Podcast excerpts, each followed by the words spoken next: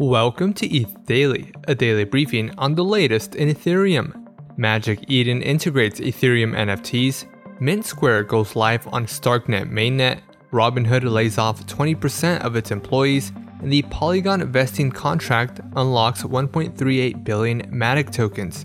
All this and more from ETH Daily starts right now.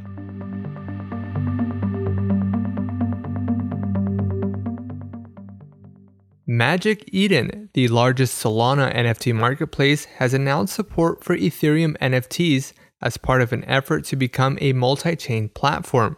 The integration includes ETH compatibility for the Magic Eden Launchpad, a minting platform for creators. EZU, a sister collection of the NFT project Psychedelics Anonymous, will become the first ETH NFT on the Launchpad. Magic Eden users will be able to mint Launchpad NFTs or make marketplace purchases in either Ethereum or Solana. ETH NFT listings on Magic Eden will be aggregated from other marketplaces. The platform will not be holding ETH NFTs in escrow as it currently does for listed Solana NFTs. Magic Eden plans to roll out cross chain trading analytic tools in the coming months. NFT marketplace Mint Square is now live on Starknet mainnet. Users can mint, buy, sell, and make offers on Starknet NFTs directly on the marketplace. There is currently only one NFT collection on Mint Square called Pixels. The platform also shows NFTs from the Aspect.co marketplace as well as the Mint Square storefront, which shows NFTs minted directly on the platform. Currently, users can customize their profile and claim a username. Mint Square supports on chain royalty payments to creators. The launch of Mint Square comes just one day after Aspect.co went live on Starknet mainnet taking the title as the first NFT marketplace on the network. Starknet mainnet is still in an alpha phase with a state reset planned for Q4.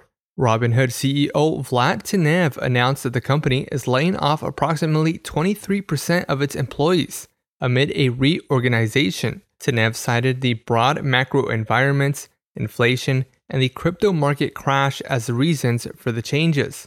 He also stated that customer trading activity and assets under custody had reduced in the last quarter. Robinhood had cut 9% of its workforce last quarter as part of a focus on cost discipline.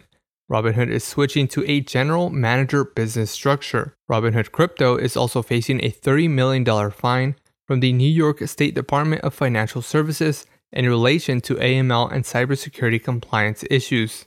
1.38 billion Matic tokens Approximately 14% of the token's total supply have been released from Polygon's vesting contract. 640 Matic tokens, about 6.4% of total supply, belongs to the founders, which have committed to staking the tokens in its entirety. 46 million Matic tokens, about 5.46% of Matic supply, are being held by the Polygon Foundation for future use. The token unlock was part of Polygon's initial distribution vesting schedule. The founder's token share was set to unlock in October of 2021 and April of 2022, but they did not claim the tokens at the time.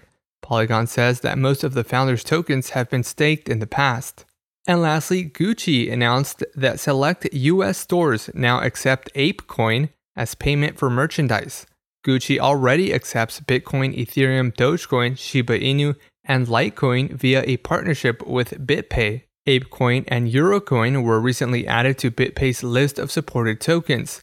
ApeCoin is the native token of the Bored Ape Yacht Club ecosystem. This has been a roundup of today's top news stories from ETH Daily. You can support this podcast by subscribing and leaving us a review on Apple Podcasts. Also, subscribe to our newsletter at ethdaily.substack.com. Thanks for listening. We'll see you tomorrow.